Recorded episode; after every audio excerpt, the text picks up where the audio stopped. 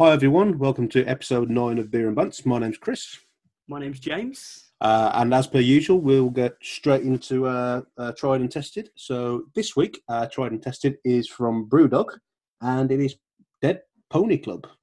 Um, it's beer we've had A few times. yeah a few times. I mean, um, obviously, as a general rule, I'm not a huge fan of uh, IPAs. IPAs. But being a session IPA just has a bit more of a delicate flavour, so it's one I actually don't mind. I mean, it's not necessarily a, a massive go-to for me, but Yeah. If it's I think something we, like- we talked about Brewdog before. Like one Yeah. of our big things we like about Brewdog is there's a large variety there for a UK kind of brewery, um, and it's really good. Um, I think you probably prefer this, and I'd probably prefer the Punk IPA if we're gonna. Oh yeah, yeah. If, if it's choice between Punk IPA or Dead Pony, I'm picking yeah. Dead Pony every time. Um, Um, but yeah, I think this is one of their main standard ones. I think in, in terms of some of the ones they sell, like I think it's it's Punk IPA, Dead Pony Club, Elvis Juice, uh, kind of thing. They're like their staple ones. it's the, it's their big hitters, isn't it? Really? Yeah, You yeah. know, They're the ones that kind of canon. so I'm just going to go for it. That's a rarity. Uh, yes, so with a uh, Dead Pony Club, it is 3.8% alcoholic volume, so not a massively strong one. Um, fair that kind of goes with the taste as well. It's not an overpowering flavour. Yeah. Um, So I'd say it's like a clear amberish. Uh, there's a, the very subtle haze to it. Um, you definitely wouldn't class it as a hazy drink, but there is a. It's it's not crystal, okay, fair enough. or maybe we've just got opposite uh, Or maybe your glass is dirty because mine's quite quite Mine's- clear. Mine was clean this morning, mate. I don't know what you're on about. Okay, that's fair enough. if anything, buddy, if anybody's gonna have a dirty glass, I would say it would be yours. Well, that makes it clear. That makes no sense. mm, yeah. So Okay, so you can definitely get the kind of citrusy hops. you gotta say love that. citrus? Yeah. For me, I see floral. See floral, smell floral. Smell floral. Yeah. So I, I think there's much more of a floral feel to it. I mean, James is still drinking. I haven't even had a sip yet. So Sorry, sorry. I'll let you drink for a change. Like, I love the silence of oh. oh, oh god, he's caught me. Like, there you go. Uh, yeah, so quite a very, it's a very smooth uh, IPA. Very little aftertaste to it, in my opinion. Yeah, it's not really like the strong bitter aftertaste that I think you get with a lot of IPAs that you hate. I think if anything, there's like um, I don't, you know, I saw this on a beer forum once. Toasted malty taste to it. Okay, I'm just gonna rip that from somebody. Toasted And, malty. and you were worried we were going to be pretentious. yeah, we're not pretentious. So yeah, you know. Um, but yeah, no, I'd feel you know it feels medium bodied, uh, say crisp on the palate, uh, moderate amount of carbonation, uh, which I think really kind of heightens the flavour of the beer. Um, you know, so I think it's got a good amount of hop aromas and bitterness flavours. So yeah, yeah. Oh my days! at all. But, No, no, of course not. Um, yeah, I mean, to, although it is classed as an, like an IPA, I for me it's much. I'd probably say it's closer in flavour to a bitter. Personally, um, it's not quite a bitter. You can, as you drink it, it's like it's along those lines, but you can tell it's not a bitter. But it's probably closer overall in flavour and probably texture, of like the smoothness of it. Do you know what I mean? Yeah, yeah, no, smoothness is a good. Yeah, I think in terms of texture of it, yeah, definitely. Because Yeah. the thing, it's a very easy, easy going drink, right? For me, this is a good summer's drink. Yeah. You know? Out in the sun, beer garden, yeah, or your own garden because you can't go nowhere else. Uh, I mean, it's not, it's not stopping people. Honestly, the amount of pubs I've gone past, and there are people sat in the beer gardens, like drinking like bottles of beer that they brought themselves, is ridiculous. I just Really? don't understand why. Yeah, it's it's it's insane. Like I, I've seen it. Like I think it was yesterday. I went I went for a walk, my only walk, I may add. You know, I'm not going out the house twice. um, and yeah, I, I went I went to uh, local shops and like outside the pub, there were I think some builders who had obviously finished some work recently, like five o'clock, sat in the beer garden and have a few drinks. That's absolutely crazy. Yeah, and you're like, how uh, they talk about enforcement and stuff, and I've seen a few police officers by like some of the bigger high streets, but I think like some of the local areas that you know they just don't have the staff and resources to stop that kind of thing. So No, I I, just don't know why people do it, but uh, it is for me. I, I just don't see why you'd want to prolong what we're currently like currently experiencing. Yeah, uh, I mean, what what are we in the moment? Like, is it uh, week five lockdown. Week five, I think. Yeah. Yeah, I, I think pretty much every man at the moment is absolutely desperate for a haircut. So uh, there seems to be a combination of people either shaving their own head when they're at home, Don't shave or your head.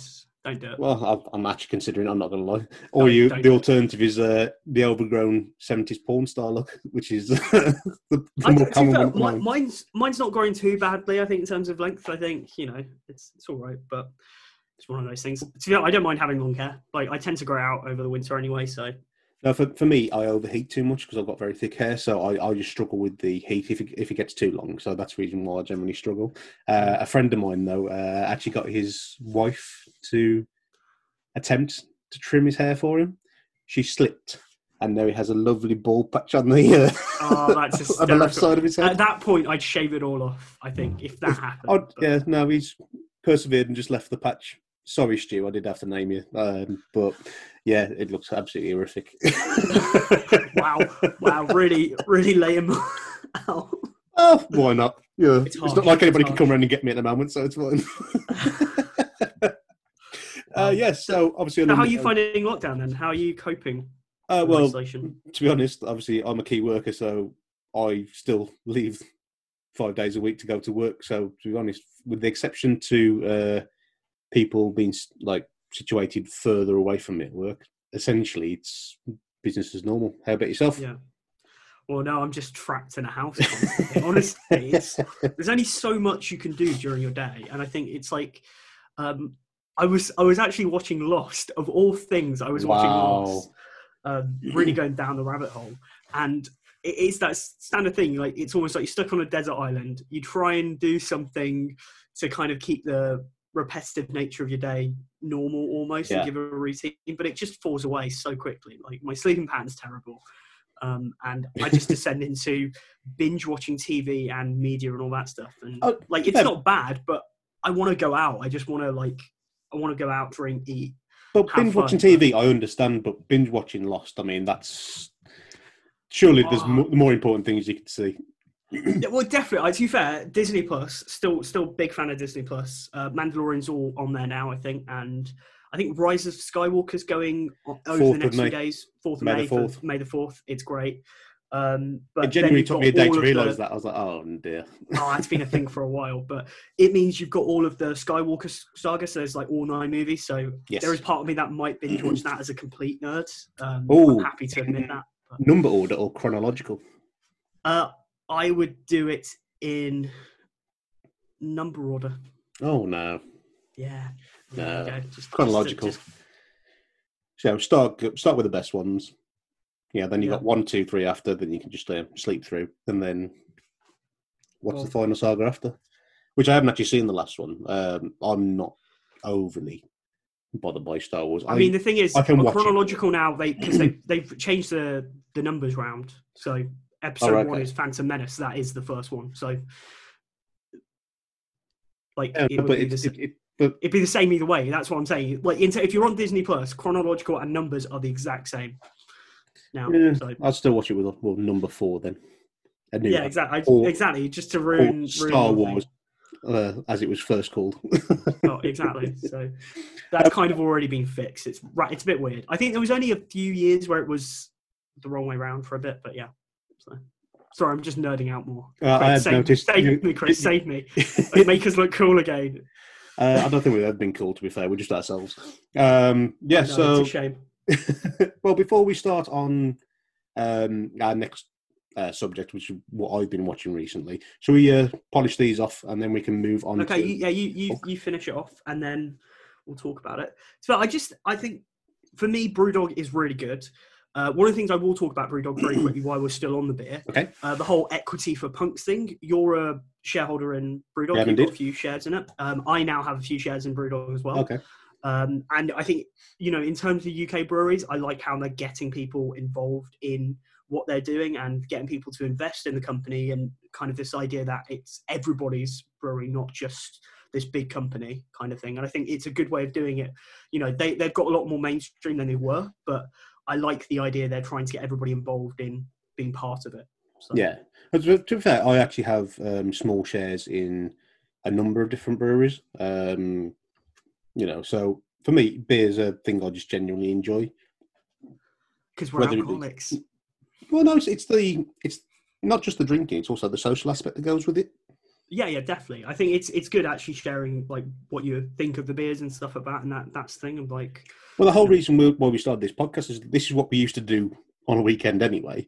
We just decided to put a mic in front of us. So, okay, so um, moving on from the tried and tested, we have the Peter Fogg for this episode, which is Calypso by Siren. So this is a dry hopped sour. Um, we haven't had a sour, I don't believe, so far. Um, no, I don't think we have. And no, we, we had the cucumber sour, didn't we? The cucumber. Oh, the cucumber, one. yeah. yeah, cucumber.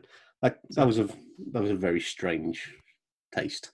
Uh, so this one is four percent. So again, not massively strong in alcoholic volume. Um, I mean, this is the one I'm most unsure about, if I'm honest, because I don't know. Sours, I kind of have a hit with. Like, depends how sour they are. Like, some of the kind of more medium sourness ones, which I think it can be quite pleasant as like a like difference in taste. But I think wow. sometimes a lot of sours leave like a really bad mm-hmm. aftertaste and they just linger too long. And I think if you have that kind of sour that just dries your mouth out and has a terrible aftertaste, it's not something that's very drinkable. And straight away, it looks very hazy, very light, very hazy. It, I, mine's not hazy at all. You're just screwing with me. You're No, just screwing with It's- me. That is crystal clear. No, mine, nothing like that. I 'cause basically we're using um, FaceTime to see each other as we're recording over the internet, and mine is a very light. That looks like a really. Oh, okay. Here's the thing, though. Okay, because like you delivered mine recently. I'm wondering if mine's more shook up because this is an unfiltered, unfined Oh right, okay. uh, beer, so it might be that mo- I've got more sediment in mine. I think that's True. probably why. So this is a vegan-friendly beer, of course, because you know. Yeah, uh, As you can see through mine, might, mine yeah. is like a really, really pale looking lager. that might be why. Then it might just because mine hasn't settled yeah, as much. that mine's So, completely yeah, different okay. to that. So, yeah, apparently my uh, driving must have been a bit too aggressive when I was dropping the beers off towards you. So, Very unlike you. yeah, so uh, it's Calypso Roars with sharp, spritzy, and mouth puckering sensation, Mouth. scented by tropical and citrusy hop aroma. So there's going to be citrusy hop notes. Okay, I think I want you to try this one first because sour. Okay, Um, so I'm the, the curious. most interesting thing for me, apart from the colour of mine, yours looks more what I was expecting. Um, Yeah. is that there's a very strange smell to it, a very strange aroma. Um, Okay. It kind of smells a bit. It smells a bit fruity, but not anything I can pinpoint. Do you know what I mean? I mean, this for me smells way more herbally, like grass or something. Like Oh, okay. Maybe we just got two completely different beers Maybe. in the same can. Right, I'm going to go for it. yeah, I just feel like it, it's it, it smells more organic. I think. Uh, than some others. Okay, the, your reaction alone is like if you, you remember those Tangfastic adverts. It's exactly like that. That's what it tastes like. like You know when you have a sour sweet and you're like, ooh. ooh, Oh, it's like that reminds me of when I was younger um, at college. There was a Chinese exchange uh, student, and he used to have these sour lemon sweets. And then okay. The lemon, they were he used to bring them over from China. And to be fair, I absolutely loved them because you had this proper, proper sharp lemon bitter taste, But it was Sour. like covered in acid, which lasted for well lasted for about thirty to sixty seconds, depending on the sweet. And then after that, it was just beautiful lemon sweet afterwards. But that sharpness, that's exactly what it just ticked. Okay, I'm, I'm intrigued like. Yeah, it's definitely worth a blast. I want to see how much different yours is really, just because the uh, the color of it more than anything else. Um, Because you haven't had the same reaction to me no, weirdly, like most of the lemon taste, I'm getting kind of as an afternote. It for me, there's Oh, a no. lot of like bodied, which doesn't have much flavour, and then there is that initial sourness to start with. Genuinely, I although we have the identical cans, They could be brewed separately, right? This you Well, do I- sometimes get this with independent breweries, right? Yeah, because I, I bought these at the same time from the same shop. Yeah.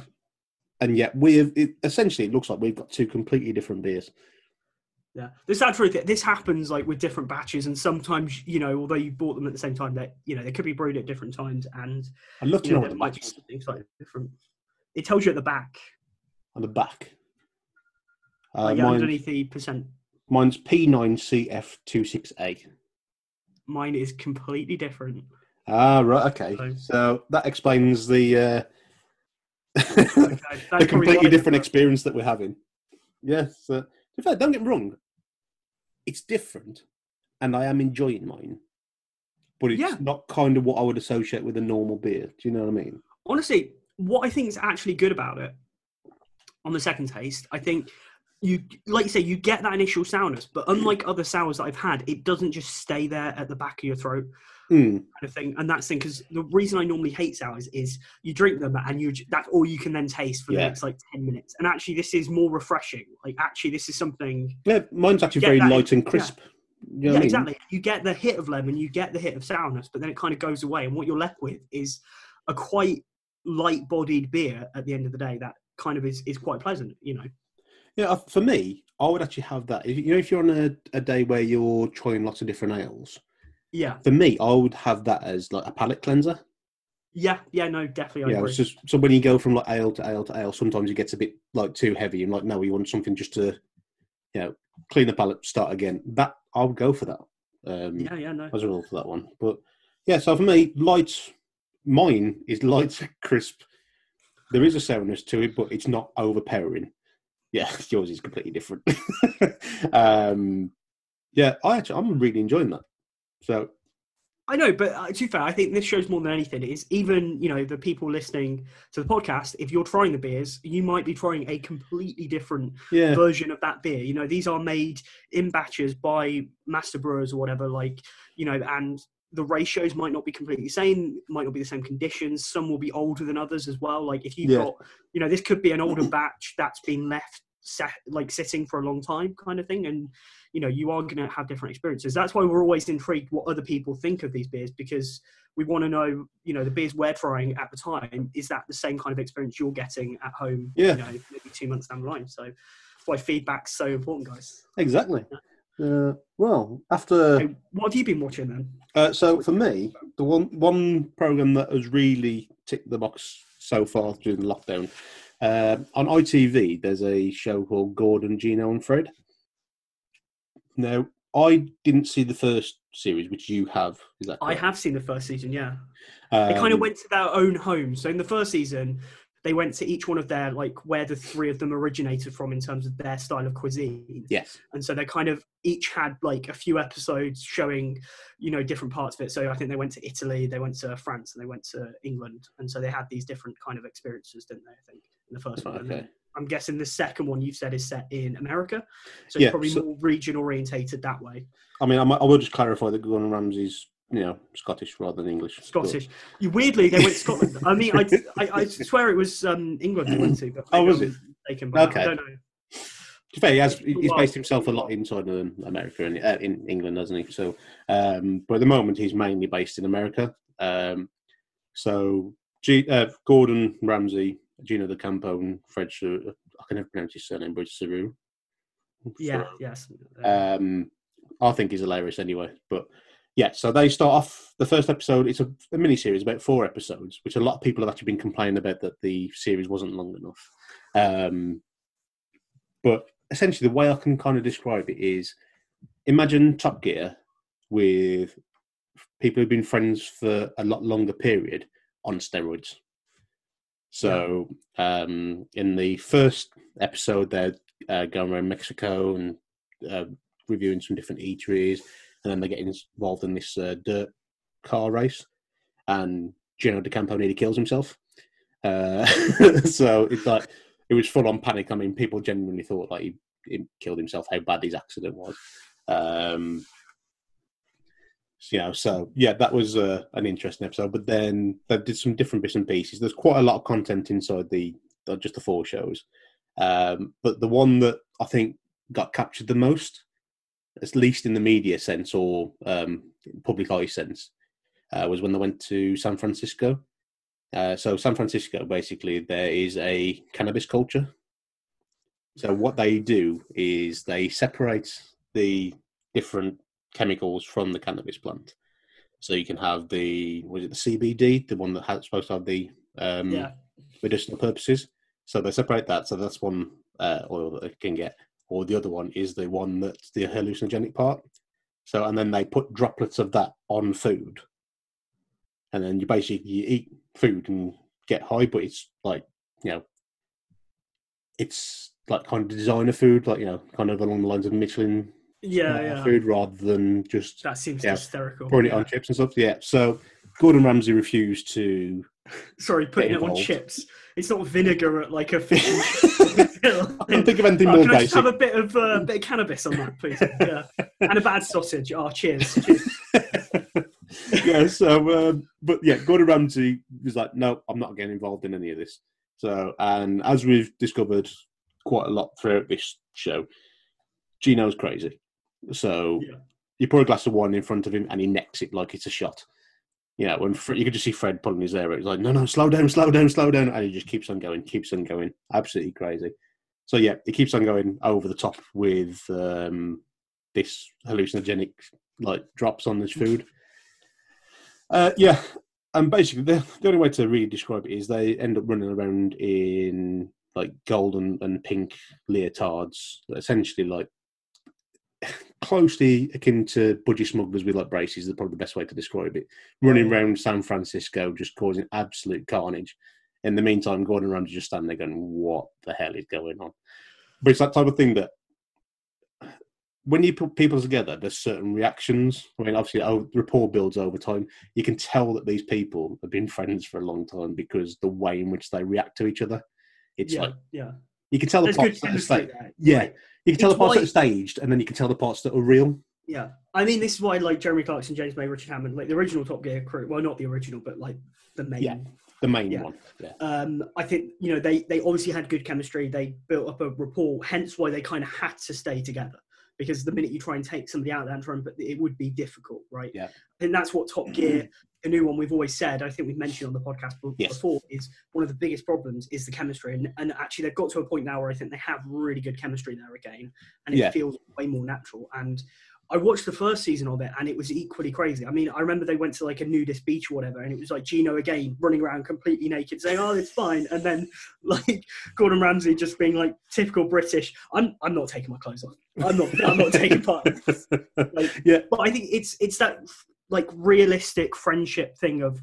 I'm not going to do it, but I'm going to sat, sit back and watch you do it and just Yeah. judge you heavily, kind of thing. I think that's quite Well- good. They don't like stop each other from doing stuff and being crazy. So Well, one thing I did like about it is you can you can see there three different cultures. So Gordon is um, um, obviously he's like so pedantic when it comes to having everything right. Especially every time he starts cooking, you can see the like the switch just flicking his head, and ev- everything has to be done Yeah. like accurate, precise. There's no margin for error. Everything has to be done, and literally you see the the switch just instantly click in his head the second any food is involved. yeah. Um, Fred is more typical French. style over substance. So I said it. I'll say it. I'll say it. It's kind of that pretentiousness of well, French is always better. I think some of the time he does it just to get a reaction, but there's also that part of yeah. Well, actually, there's a hint of truth in what he's trying to say. You know, I mean, he genuinely believes Yeah. that the French stuff is better, and then Gino's just a typical crazy Italian. So, Yeah. He's like, if your grandma ever cooked for you, that would be him, kind of thing. Like, well, he, he was no measurements at all. Like, kind of just goes for it. Like, Well, they had this um, this like uh, old lady chef uh, in America feature on the show. Now, bear in mind, this woman is like world renowned for the stuff that she cooks. You know, so it's not a small thing that they got this woman on the show to do some cooking for him. yeah. And he and Gino's there criticizing what she's doing. You're like, Oh, well. like, what on earth are you doing? And you can just see the woman just like, I'm going to beat you with a spatula. Oh, that's funny. But yeah, so for for me, uh, you can find it on uh, ITV Player. I think I think it's still on there at the moment. It's def if you haven't got uh, if you haven't seen it, it's definitely worth a watch. I do want to watch the original series. However, it's on BritBox, Is it not on all four? Um, it's ITV. Oh, sorry, uh, the ITV on demand thing. Sorry. Uh, and I think I think they purposely put it on BritBox, hoping you'll pay for it. But on that thing Yeah. of I've paid my TV license and stuff once for those key channels, I'm I'm not going to pay for it again. So, yeah, I'm sure it'll be on YouTube at some point, so I'll just give it a blast on there. But yeah, it's uh, Gordon, Gino, and Fred traveling across America. Definitely, definitely I'll, worth def- it. I'll definitely that. I seems like a better than Lost by the sounds of it. not gonna. I, I mean, to be fair, I've got some paint that you can watch draw if you wanted. That's better than Lost. You know what? I it might be controversial. I don't care if I get hate for it. I don't mind Lost. I really enjoy it. I, I liked. I, I remember watching it the first time round, kind of thing, and kind of getting into it. Then I like it. I I tried to get into it when it was massive. I tried to get into Yeah. it, but Yeah. for me, it just it just couldn't grip me. But then again, there's a, f- a few big series that were really popular that for me, you just don't tick that box. Um, another one was Game, Stargate. well, Game of Thrones. Stargate. Game of Thrones for me, I just never ever got into it. I know I think I people. watched it because everybody else was watching it. It's same with Breaking Bad as well. Like I liked the first couple of series of Breaking Bad, but even then, I watched the whole thing, and it's just. I think it's because everybody else is watching it. You feel like you need to, kind of thing. But Yeah, I know what you mean. Um, no, but I think sometimes these things just get overhyped. I think the same with like films as well. So, like when I was younger, um, like one of the big films over the summer was like Superbad. Have you ever seen it? yeah, yeah. Um, it's like where Seth Rogen con- just started off. Was it? I think that's his name, isn't it? Yeah, yeah, yeah. Um, McLovin. Yeah, I mean, for me, that that film was completely awful in every single possible conceivable way. Yet it was like so hyped up, and you're like, why? I laughed once in a two-hour film. I think that's the thing though. It's, it depends what kind of comedy. Because I'm, I'm with you. It's it's it wasn't as funny as I think other people found it. But you know, Yeah, I suppose it's all personal taste at the end of the day, but I tend to like a bit more either full-on slapstick or clever comedy. comedy. Yeah, exactly. You want something where you kind of have to think about it, but actually that's really clever. That the way Yeah. they've done that. Yeah, That that's more my type of lines, and I think yours is very similar as well. So yeah. Except Lost. Lost is good though. yeah, that's not Anyway, comedy. on Though. that on that note, we're going to move on to uh, our around the world. So you're going to neck that, All right, on. Dad. Dad. Don't don't you don't you speak back to me, son. All right, I'll come around there and slap you from two meters away. Uh, excuse me, social distancing. So the around the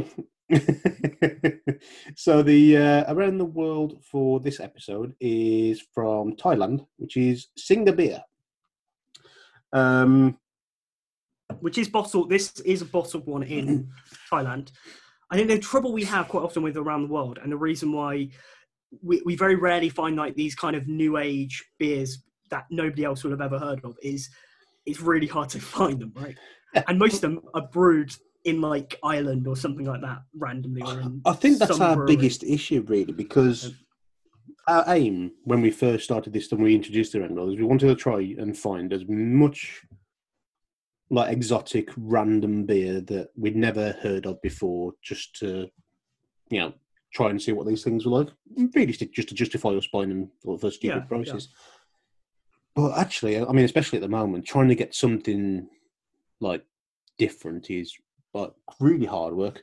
Yeah, Um, and, and it's fair, a lot, even a lot of like the American breweries and stuff, or, or like German, like a lot of them use the breweries over here to Yeah. brew and bottle, uh, so they can do it in this country and stuff like that. I think now, especially post Brexit, which we don't talk politics, but I suppose the the point is now there is different taxation rules and stuff like that, and so it's kind of how they can do it as cheap as possible. So Yeah. maybe that means they might brew their own more and ship it over rather than doing it here. I don't know how the Well, that- that's- works, so. that's another reason why because we genuinely try and get beers that are genuinely brewed abroad. We you know we don't want some like there's some I found from like New Zealand and that, but actually they're still brewed in Yeah. Scotland. It's like no, we're trying to get stuff that is authentically brewed abroad, just so we can Well, get those different flavors. The ones we always talk about is, you know, we're we're both really big fans of America in general, but like when you go over to America and and drink beer in America, it is completely different from the same beer that you might drink over here, right? Um, and massively, it's like night and day. So Yeah, I yeah. think that and that and that's kind of one of the big points is when you realize that distinct difference, you're like, actually, I want to. I want to taste it how it is over here. The reason Yeah. it's famous is because of this country where it's made, not the reproduction we've got over here. Like, and so you want to taste that original. The classic one is Budweiser. I mean, for me, Yeah. uh, Budweiser in America is actually quite an enjoyable drink. Budweiser over here, I'd, I'd rather have water. You know, it's I still like Budweiser here, so I do agree, better in America. But and Right. then when you go to sporting events, it tastes even different. Then Well, that's because we're normally three parts cut and can't taste anything anyway. Uh, but yeah, so the uh, around the world is Singha. Now, I say it is a Thai beer. Now, for me personally, it's not the best Thai beer. If you came Okay. to a Thai beer to choose from, I would choose Chang every time. Okay, Um, yeah. But Chang has actually become more and more increasingly difficult to find in this country. I think probably down to marketing purposes. Um, Yeah. I'm not too sure who Singha have actually combined with from a marketing aspect in the UK, but normally they tend to buddy up with a larger brewery along the lines of like Heineken or Carlsberg or you know any of the big name brands to try and push their product. So I'm not too sure who they have associated with, but you'd assume that they would do that type of thing. Uh, but yeah, so um, I haven't had Singha for quite a few years really, so I just wanted to see what it'd be like in comparison, especially with the different variations of the beer that we've had so far. So Yeah. you, I can see you've had a swig already. So Yeah. what would you? Well, I think straight away, kind of lighter color. I mean, it's a lager at the end day, so you're kind of expecting that kind of light golden color almost. Um, like on, but you know what I mean. Yeah, um, Yeah. slightly darker than my version of the Calypso that I had. Very, very slightly. Um, it's a lot less hazy than my version of. Uh, yeah, so instantly having a swig of that, that there's a little bit of a lingering aftertaste that you don't get in a normal lager that I'm just not a massive fan of. Do you, do you get the same notes as me? Um, I, I can't even pinpoint what it is. There's just something different about the flavour. Yeah. for me, it puts yeah, no, I know, I know what you mean. There is, like, I don't know if that's like a the malt taste afterwards or something like that. Um, Uh, Let's have a quick look at what's in the bottle. Um, ah, absolutely no ingredients whatsoever. Superb. Well, this is what you get when you get imported beers, right? I mean, Well, it does say imported in big red letters, James. there you go. So, but yeah, I know you mean that there is a, a, a very weird aftertaste there, which I, I'm never a real kind of big fan of. So, and you, you tend to get this with a lot of Asian style lagers. Um, you know, if I'm honest, there is always this kind of almost, um, like I suppose because you get a lot of rice beers and stuff like that. It's almost Yes. there's kind of that kind of aftertaste Yeah. part of it as like a component at the end.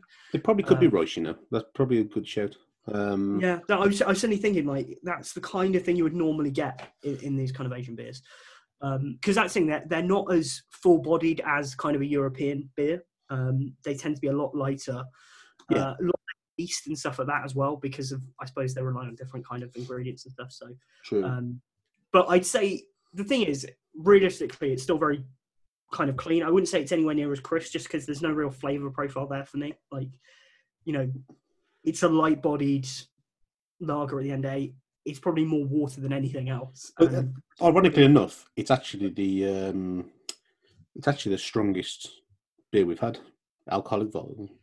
So the first, Yeah. um, the Dead Pony was three point eight, uh, the Calypso was four, and this is actually five percent. Yeah, Uh, with the exception to that note that I can it doesn't taste taste don't strong like. though. It doesn't taste No. strong. It's just a weird flavor. I think the thing is that again, you know, I, I would guess it must have like a rice beer or something like that because that is what you normally get because they tend to be quite weak tasting but actually very strong in alcohol content. So Yeah.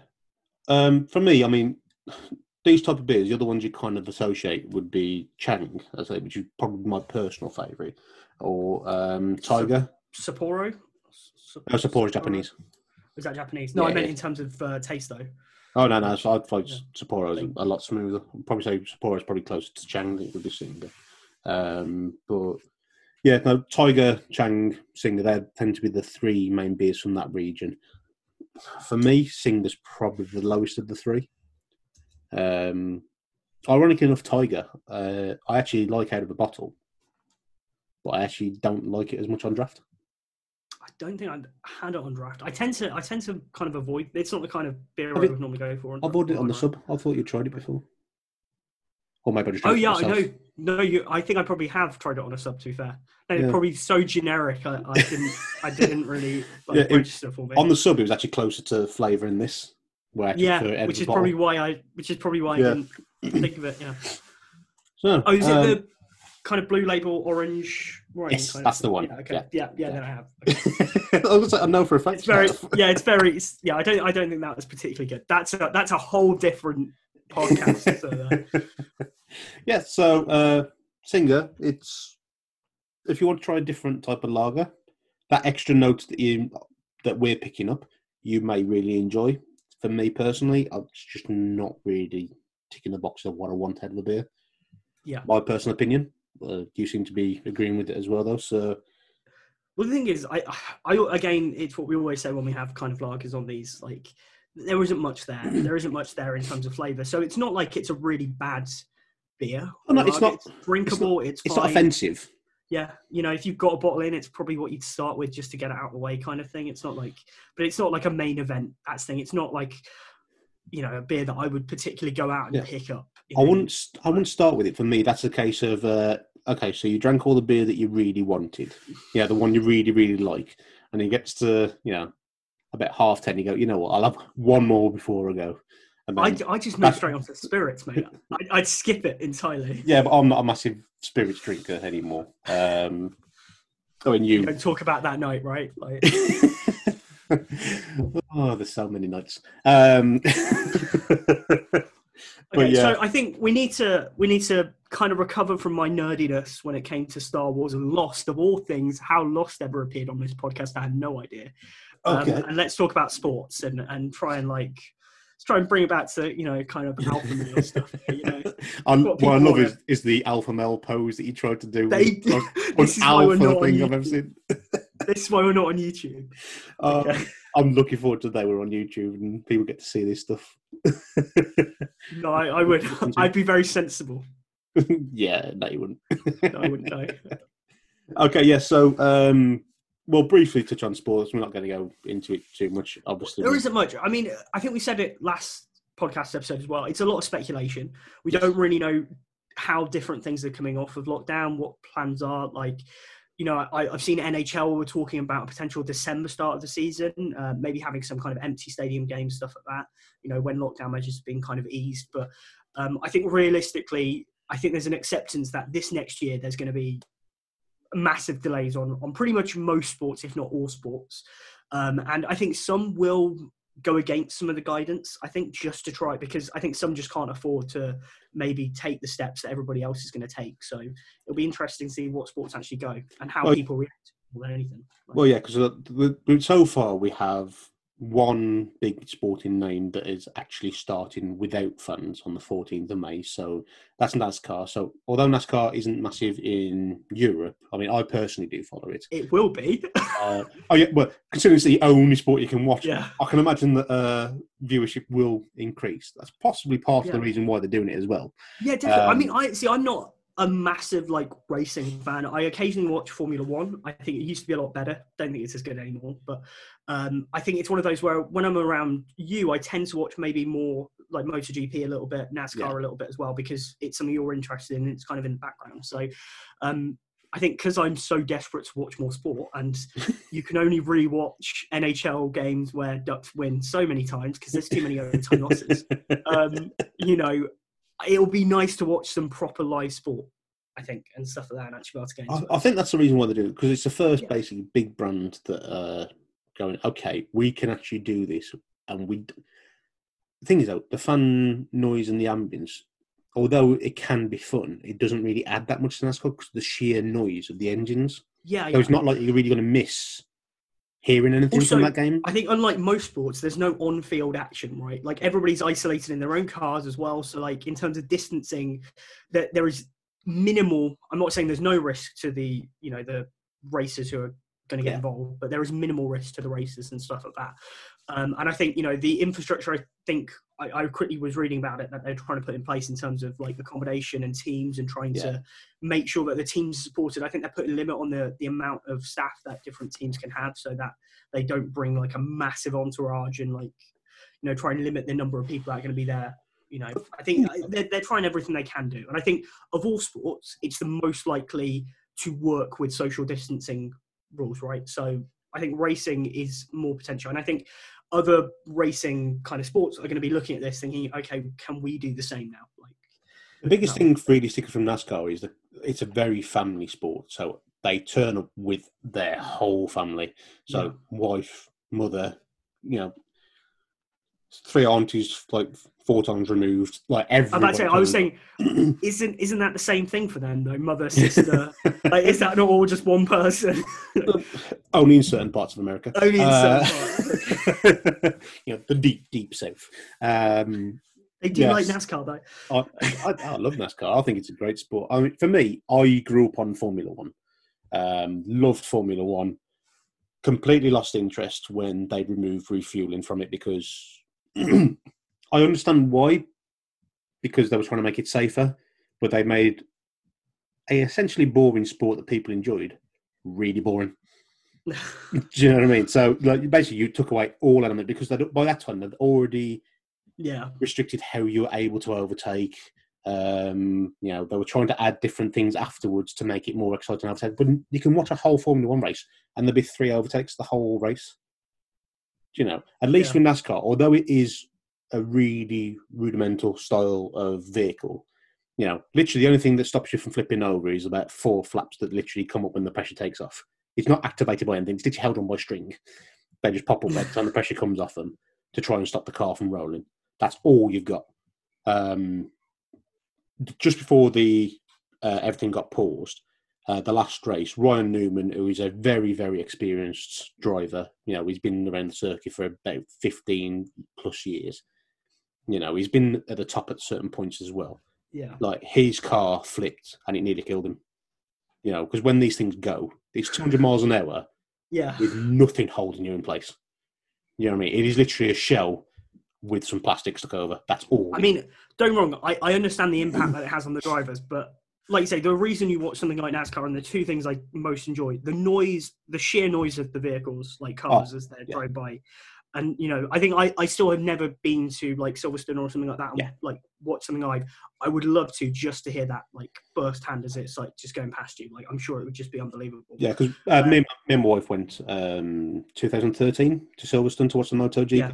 Um, Yeah. She's been hooked ever since. I mean, she wasn't bothered before, but when she went, she completely loves it. Yeah. But there's nothing like listening to a Ducati go past 1000 cc because literally I was about I was trying to talk to my wife uh, in her ear and I was less than an inch away from her, her ear and she could not hear a single word I was saying. Well, that's because she drowns you out. Like she's done that a lot. hasn't she? Like, she has had Yeah. that five weeks. yeah. So, but no, I mean it's just the, the noise, the ambience, and you feel it as well because the it's so low. Literally, you feel the sound hit you, and that's why I, So- I, lo- I would love to go to a NASCAR race. I'm not going to lie, I would yeah, love. you watch it for the noise. The second thing you watch it for, the crashes. Because let's be honest, as much as you don't want drivers getting hurt, at the same time you Oh, do like crashes are seeing things get smashed up, and that's Like- what you want to see. Yeah, Like, you're just like, like, oh my god, how how has that happened? And he's also now just walking away from it. Like what? Like that's the unbelievable part. It's like um so generally NASCAR for me, I enjoy a lot of the races. I actually prefer the oval races to street circuits because there's a lot more tactics involved and I kind of like that statistical aspect of it. Um but the big one, there's two big races um each season. One is Daytona, which everyone will have heard of Daytona in some way it, because it's the home of NASCAR. And the other one is Talladega, which a lot of people will know because of the Will Ferrell film. Um, don't get me wrong, I love NASCAR, but watching a Talladega race is the most boring thing you'll ever watch. Okay, because the reason why they've done it is they've made that tracks four, essentially four lanes wide, with so anybody can overtake anyone, and it's literally just flat out all the way along. There's no braking or anything like that, not no real turning. It's literally just round and round and round for three and a half hours, and it is really, really soul destroying to watch. However, when there is a crash, it is that particular track is the most spectacular one you'll ever see crashes on because literally because they're so packed in sm- in those boxes, you have nowhere Yeah. to go. And literally, any of the crashes, majority of crashes you'll see on YouTube, most of them will come from Talladega because of the Yeah. the spectacularness of those crashes. But it is an awful race to watch. Yeah, generally most of the races, even like the big ovals, like tri ovals and stuff like that. So there's a lot of braking and turning. So actually, the, there's overtakes like every couple of seconds all the way along, and that's where I find it interesting. But Well, yeah, because it's not like you don't see somebody get a little bit ahead and think, yeah, they're just going to stay ahead the whole time, kind of thing. And, Yeah. You know, Formula One, like you say, that's all that tends to happen now. Like it's very rare to you get overtakes, but ten, tends to be whoever you know starts off first and keeps a good lead tends to keep their lead. Yeah. Something has to go wrong for them, you know. that's why motorcycle racing is fun because again, lots of swapping and changing. The, Yeah. the vehicles aren't as wide. But yeah, but that's my personal thing. Uh, Yeah. But back So if you're craving sport, watch NASCAR. fourteenth of May. Um, but yeah, we don't know what's happening with any of those. I don't think, to be honest, I don't think the big No. body's going to know either. So. I think what was interesting, because I don't think we mentioned the NFL live draft. That was very the virtual draft was interesting. I think. Like, there's a I reason why I didn't a mention it but- because as a Green Bay Packers fan, the draft for us was utterly horrific. So uh, Yeah, I'm not gonna. Um, they did draft rankings, and unsurprisingly, you are ranked the worst. Um, Well, we um we have the probably one of the best quarterbacks in history playing for us. Uh, definitely statistically wise as well. Um, and we were in dire need of getting some wide receivers to help him out to actually try and get us to a Super Bowl because we got to the NFC Championship last year. Um, Yeah.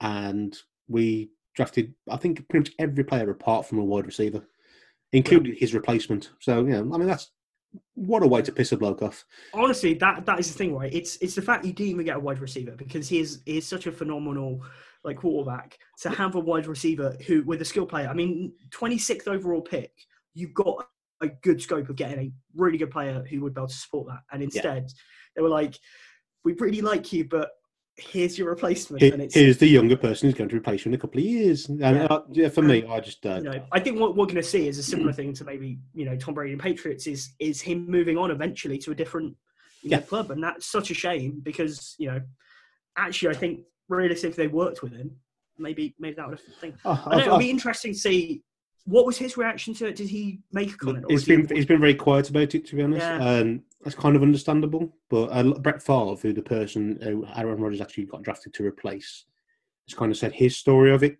Um, there was a long time where they actually wouldn't speak, but now they're actually quite good friends. Yeah. So it'll be interesting long term to see what happens. Yeah.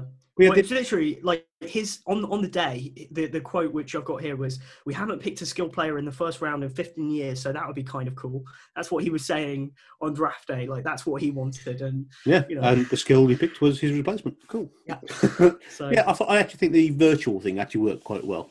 I've got to be honest. yeah, I think it shows how other sports can easily do a, a draft and it work quite well. Or some, Um, some drafts have actually been uh, postponed, haven't they? So Yeah, apparently the players had every possible like 32 hats like sent to their houses, all that stuff because makes sense to be honest. yeah, because they tried to do it. But I think it was very it was very weird not having the big showmanship of them coming out on stage.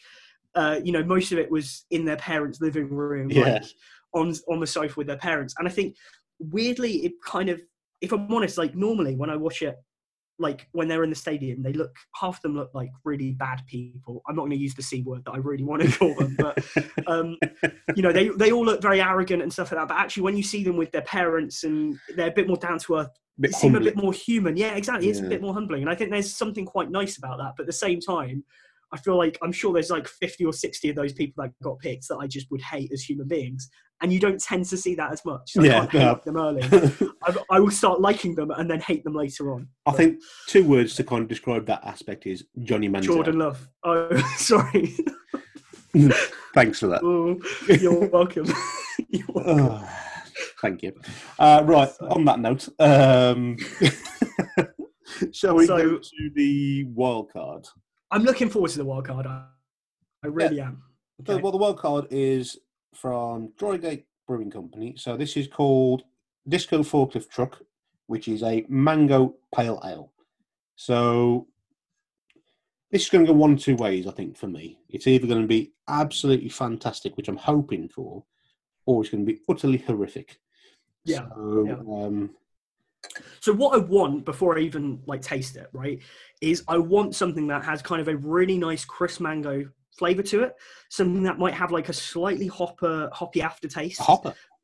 hoppy aftertaste, hopper, hoppy aftertaste, um, and something that like isn't too strong or overpowering. Like I don't want just mango and nothing but mango, you know. But at the same time, you know, Mango, mango, and nothing but mango. not mango, mango, nothing but mango. That's the title of the podcast right there. Okay, Yeah, Um, it pretty much is. Uh, it'll be, it'll be it'll be interesting. That's what I want. I'm a bit Well- worried. It'll there'll be like a hint of mango and just like a be honest, weird. for a pale ale, it looks remarkably like a lager. Yeah. No, yours looks yours looks different to mine again. No, yours looks darker and hazy. Mine is crystal clear, like a lager. You can smell the mango, I do um, agree. The mango is quite strong actually. but we, the colours of these are definitely different. Again, because the uh, I, I have like a more oval glass though, kind of thing. So no, no, maybe no, maybe no, it's a refraction. no, it. definitely, definitely. Uh, to be fair, these were purchased at different times. Okay, fair enough. So uh, the top of the can's actually a different colour as well, if you look, because yours is a black top and mine's a silver one. So, yeah. Okay, we can. I say we can definitely sm- um, smell the mango. Um, it's five point one percent in volume. I say for me, mine yours looks a bit more closer to a pale ale, where mine looks more like a lager. Yeah, Um, I mean, I, I'm I'm just going to try it because I'm I'm Yep, very you carry on. I'm going to look through. So, uh, this 24 carat beer is loaded with golden caramel malt and more tropical hops than you can shake your flares at. Oh dear. Uh, strobing bursts of mango, passion fruit, and papaya make this jukebox juice box just as tasty at a barbecue as it is on the dance floor. Okay. The thing I is, I don't want to give away reactions, but honestly, I, I will say straight away that is a very very pleasant drink. Going to say you you've got that. Uh, I want to drink more. Look yeah. So what I think I like about it, it, it's not like immediate. Although you smell the aroma of the mango, it's not like an immediate mango taste. The, the mango is kind of kind of the body of the beer, so you get it kind of as uh, like in the middle of of everything, and I think that's quite nice. You get like a refreshing hit, kind of mango taste, and then it kind of goes into kind of the hoppiness, bitter aftertaste, which I I've always liked about kind of uh, pale ales and stuff like that. So for me, this is actually a really nice beer, and nothing's too overpowering. Like it's a very fruity mango taste, very sweet, but then you've got the bitterness afterwards, and I think it's not overly bitter either. So this for me is a beer version of a fruity cider. Yeah, yeah, and I, I'm guessing Um, that's what they were going for. If I'm honest, when you Yeah. if you're going to put mango in a beer, that's probably what you're aiming for. Like it is, it's fruity, but not too fruity. That's the thing. It's not over the top. It's not overpowering. That is a, to be honest, I'd see what they mean about the barbecue. Because in the sunshine with a barbecue on the go in the back garden, having some friends around, that is a beer that I would grab from the fridge. So I actually quite enjoy that. Um, there It's is a very weird fruitiness, but it's not overpowering fruity. Yeah, so it it's kind of like this bitter start that just kind of breaks away, and then it just kind of leads into this mango kind of fruitiness. So you get suddenly this Mm. sweetness that comes through it. Um, But not overpowering sweetness. yeah, yeah, not overpowering at all. It's very delicate, and that's thing. Actually, that that is really nice. It was like the um because like the fr- uh, framboise that you get from uh, BrewDog, the Yeah, raspberry beer. So for me, that's too sweet. You know, so for the taste of having a beer and then that sweetness from the fruit doesn't really work. That Yeah. does. I think that's much. There's a much more delicate balance to that. Um, no, I'm actually really enjoying that. Now, James, comes to the time where we uh, list our order of what's our favourite and what's Okay, our I. I, I tend to like ninety percent of the time go first in the ordering. So I think for a change, I will okay. bow down to you uh, to to to give your order first. Uh, I'm not going to lie. I think our order is probably going to be the same. Yep, I would guess so, but I'm curious. so last place is the Singha. Okay. Um, Yeah, it's Re- really? uh, shocking. Um, Shocking, yeah, it's a lager, but not necessarily a, a lager that I, I'm a massive fan of anyway. Um, I wanted to see what it was like in um, connection to the other styles of beers around because we, I purposely went for more of a Yeah. varied style. Um, so, yeah, sing the single for me. Just uh, if it was there and it was the last thing to have to drink, I would have it, but I wouldn't choose it. For me, second and third places are very close. Um, in fact, hold on a second. I think we're doing similar things. It's the thing Yeah. when you get to the end, you just suddenly want to remember what the other beers taste like. And I'm not gonna lie, if you start tasting some of the other beers, like actually some of those orders change suddenly. You're like, actually, that suddenly tastes a lot more sour than it did before. That suddenly tastes a lot more hoppy than it did before. Well, actually, having that swig um, has conf- has actually changed my order slightly. So, in third place is the Calypso by Siren. Yep. Um, although actually I quite enjoyed it, um, and that sourness is different.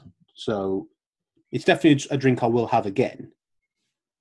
But it is a sharper sourness to it, where sometimes you want that bit more subtle flavour to the beer. So for me, the Calypso's in third. The Dead Pony Club is in second. Again, it's a staple drink, simple. We know what you're getting every time. And yeah, uh, the Disco Forklift Truck, the Mango Pale Ale, it's a clear winner. Clear winner. stuff. Um, okay, so this is the thing, right? For me, fourth and third place is a lot closer than than kind of second and third, right? Okay. Straight away. And if I'm honest, I I'm very tempted to just Just to- just to go away from you a little bit, to, a little bit, and and I'm gonna put Siren fourth, right? Okay. Because I just don't like sours. I like I like sour sweets. When it comes to sour drinks, I just don't understand why people like sour beers, in my opinion. And I always think, like, when I've tried some of the rhubarb ones and some of the others, I find them really annoying. And I just had a mouthful of the siren after the mango pale ale. And because of how much fruitier, like, the mango is and how Mm. much more delicate it is, suddenly that sourness suddenly tastes a lot more sour. It was a And- lot, it was a lot sharper because that's exactly what Yeah. I did. Obviously, that Yeah, I just wanted to recap what those flavors. Yeah, yeah. were. Exactly. And I'm thinking, actually, the thing is, I don't really like Singha. I I'm with you. I rate far other like lagers, you know, from kind of that region ahead of it. Um, but at the same time, I would probably still put that ahead of the Siren. Like, if I was going to drink one of them consistently, I would probably more easily drink Singha than another kind of can of Siren. So Okay. uh, Singha's going to be third. Dead Pony Club is second. I will say I really like Brewdog beers, and Dead Pony Club is one of those that I've had a lot of, and it is one of my go-to kind of. If I want a session IPA, I you know I'd definitely go for it. I think that it, it was the World Cup though, Disco Forklift Truck. I didn't expect it to be necessarily my favourite, but I'm really glad it wasn't bad. Um, and it was really good. So uh, yeah, Mango Yeah. Pale Ale, man, that is If- good. Well, if you've had um, a couple of beers, you know, if if you're going out on a night out on the town and you want a you know a, a nice beer to finish on, Yeah, I'd definitely recommend that dis, uh, Disco Forklift Truck. It was so much nicer than I anticipated to be. To be honest, with that mango and pale ale, I didn't Yeah. quite know how it would work. Yeah. Um, and let's say if people are if because uh, to be fair, one of my friends actually I think last episode got some of the beers that we tried and kind of gave his reaction on it, and he he agreed with us quite a lot actually on those. oh, that's cool. Um, so uh, I would say Disco Forklift Truck. It's Drygate uh, Drygate Brewery Co. I'd go check that one out because actually that is that is a good one, and I don't think I've seen that before either. Yeah, well, um, that's the reason why I picked it because I, I saw it in the supermarket. I went, that looks crazy. Let's give it a try.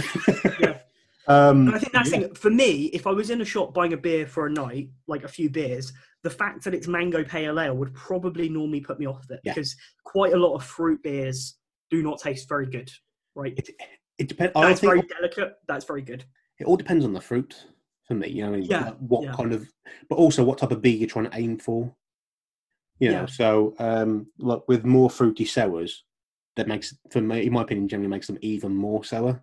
Uh, but then sometimes that fruitiness, that fruitiness going into a beer can either lift it or drop it down a lot. So Yeah. yeah, don't. I don't I think the key thing is just don't don't really out until you've tried it. Because sometimes you'd be surprised how much things you actually do like in beers. Like for me, I like actually really enjoy a grapefruit beer. Um, But you give me grapefruit in real life, and I'll just throw it back at you because I think they're vile. So it's all Also, if I if I ever go to buy beers myself, like you know, on a night, I would buy two or three beers that I know I've tried, I like, yes, and then I would always try and pick up one where I'm like, you know what, I've not had that, but let's give it a go. You know, and it Yeah. tends to be like the second beer I try, not necessarily the first one, but the second beer that I try, and just kind of, if I hate it, then it doesn't really matter. If I really like it, then I'm like, at least I know next time. Yeah.